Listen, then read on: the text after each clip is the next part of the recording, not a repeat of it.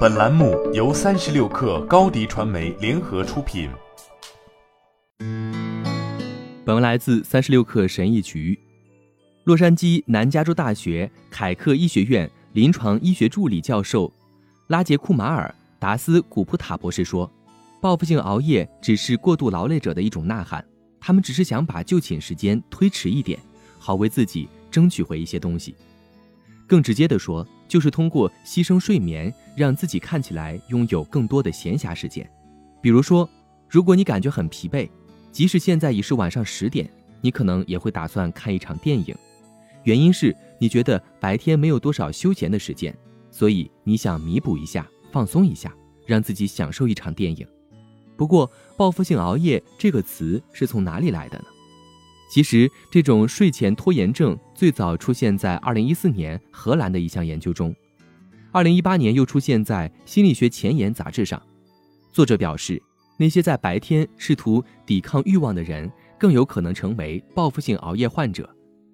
还有一个原因是，工作和生活之间的界限已经变得过于模糊。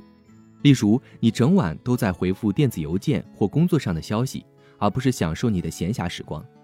所以，为了夺回一些最被需要的属于自己的时间，你就会开始熬夜。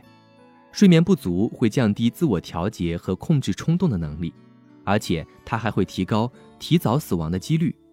因此，改变这个习惯迫在眉睫。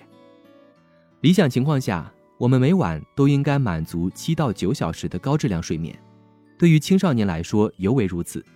但是，我们如何才能赢得这场对抗睡前拖延症的斗争呢？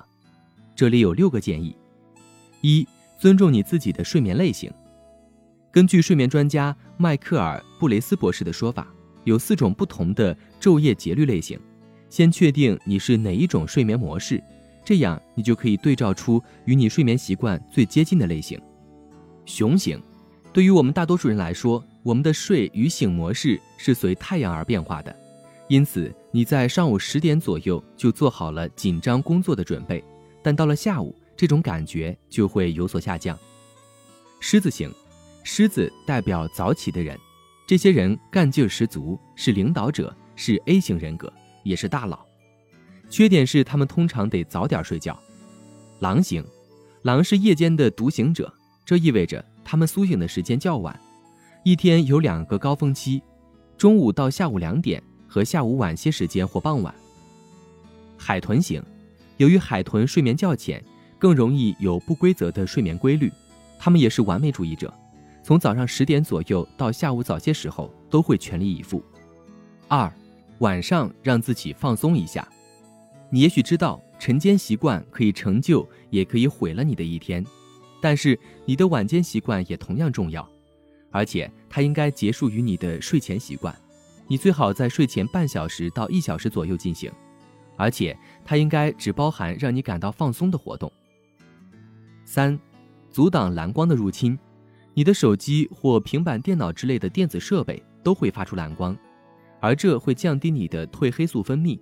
褪黑素是影响你起床以及睡眠时间的化学物质。具体来说是什么意思呢？当它下降时，你会更难入睡。这要怎么解决呢？睡前至少一小时避免蓝光。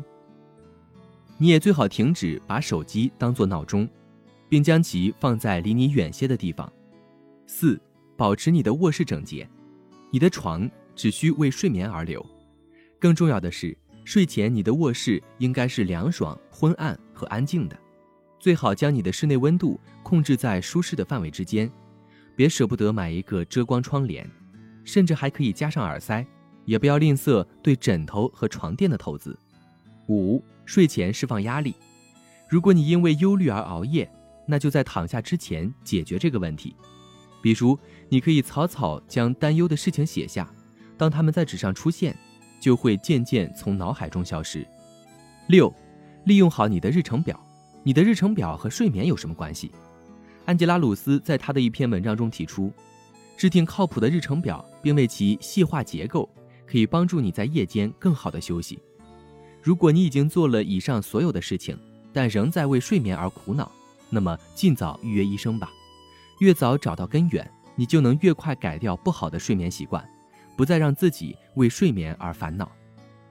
好了本期节目就是这样下期节目我们不见不散。